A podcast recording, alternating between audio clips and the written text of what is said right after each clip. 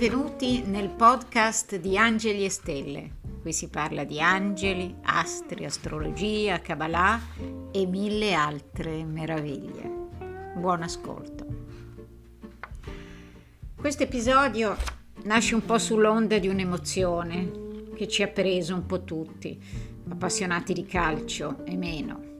Penso che avrete già capito. Mi riferisco alla scomparsa di Maradona, avvenuta pochi giorni fa. Su suggerimento di un amico che mi ha detto ma perché non gli fai l'albero? Io l'ho fatto e per fare l'albero questo amico intendeva calcolare l'oroscopo di nascita di questo grande personaggio. Una possibile e decisamente alternativa lettura di un tema natale in chiave cabalistica è quella di collocare i pianeti in corrispondenza delle Sefirot dell'albero della vita. All'albero della vita dedicherò sicuramente più di un episodio dove avrò modo di spiegarvelo meglio. Farlo ora confonderebbe di più le idee anziché chiarirle. Ma torniamo a Maradona. Su di lui in rete già da prima pullulavano interpretazioni più o meno classiche del suo quadro astrale, come accade per tutti i personaggi famosi, storici, la cui storia trascende quella personale e dove si cerca di spiegare le corrispondenze planetarie con le loro vicissitudini delle loro straordinarie vite e qualche volta anche forzando un po' troppo. Questo lavoro in particolare, questo oroscopo cabalistico, che ovviamente può essere fatto per tutti, va letto ed ascoltato, quindi ascoltatelo voi come un racconto immaginifico al di là dello spazio e del tempo, che si dispiega passando dai numeri dati dai gradi dei pianeti alle parole, sino a creare una specie di fiaba, non sempre a lieto fine, che in questo caso inizierebbe così.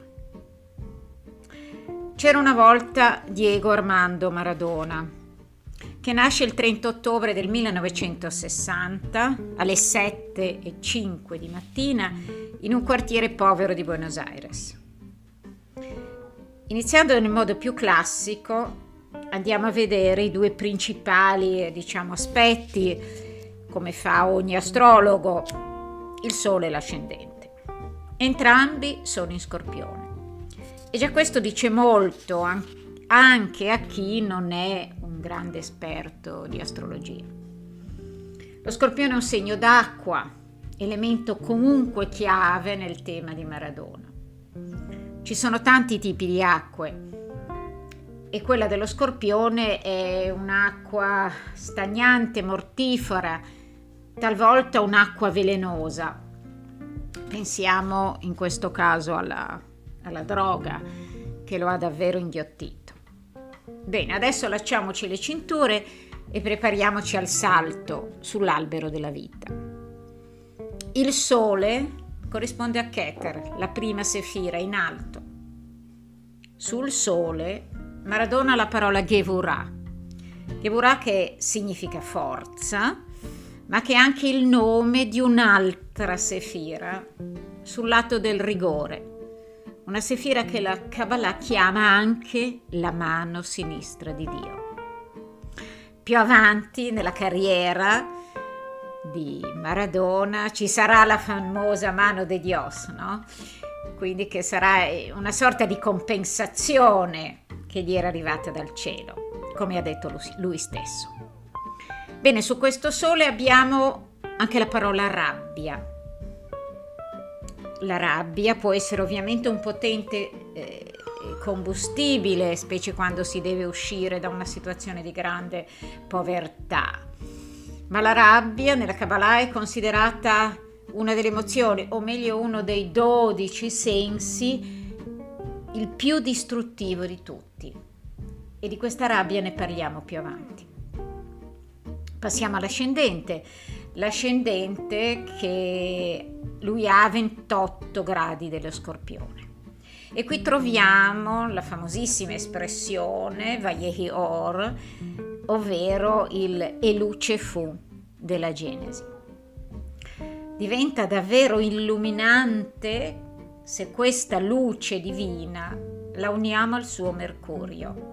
Mercurio che è appunto congiunto all'ascendente, dove, udite, udite, c'è la parola piede Regel in ebraico con una gematria di 233. Non potevo crederci, mi sarei potuta fermare anche lì, mi sarebbe bastato quello. Quindi l'idea è che Mercurio, che rappresenta anche l'intelligenza, forma l'equazione intelligenza del piede, che davvero lui aveva. Eh, tornando all'albero, Mercurio è collocato in Hokmah, la sapienza, sul lato destro dell'albero, la parte, la parte, non razionale del cervello, quindi l'intuizione, il lampo di genio, contrapposto alla ragione. Il tutto potenziato dal fatto che si trovano in dodicesima casa, governata da, da Nettuno, signore del sogno e dell'illusione. Andiamo a vederlo dunque questo Nettuno facendo un salto sull'albero che ci porta più in basso alla sefira chiamata Yesod, ovvero il fondamento. Qui troviamo due espressioni eh, pesanti, due verbi, ovvero colpire e rovinare. Quindi è l'immagine di quel Nettuno congiunto al Sole e dunque alla rabbia che lo porta alla rovina con le sue modalità tipiche. Va aggiunto che Yesod nel corpo umano è anche la sefira più connessa alla sessualità, aspetto certamente predominante nella vita di Maradona. E parlando di donne, eh, bisogna andare a vedere Venere, la Venere che eh, lui ha in Sagittario. Quindi anche nell'interpretazione più classica la Venere in Sagittario è quella, quella, quell'uomo soprattutto che vive l'amore sempre come un'avventura, come un viaggio. E qui troviamo le parole eh, mercante e sud. Ora qui, anche per stimolarvi un po', Lascio spazio alla vostra libera immaginazione e interpretazione.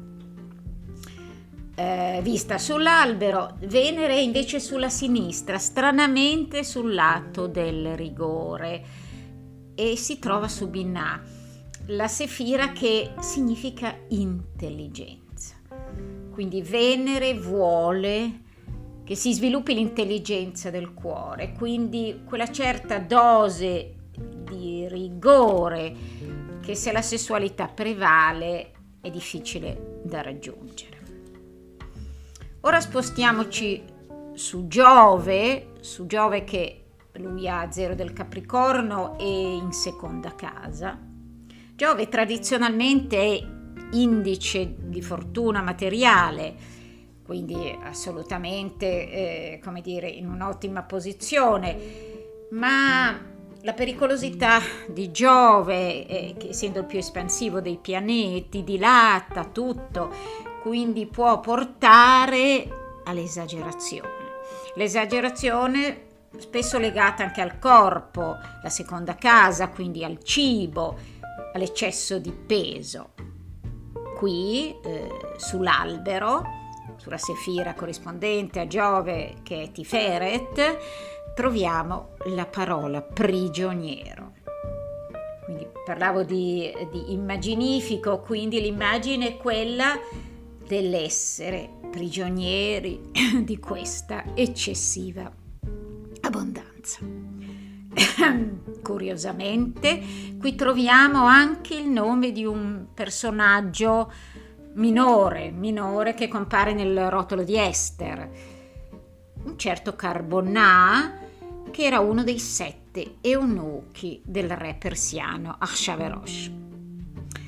Eh, va aggiunto che i termini misteriosi o anche quando compaiono personaggi biblici ehm, sono sicuramente quelli più affascinanti che inducono a speculazioni, ma che talvolta devono restare misteriosi così per non turbarne il fascino.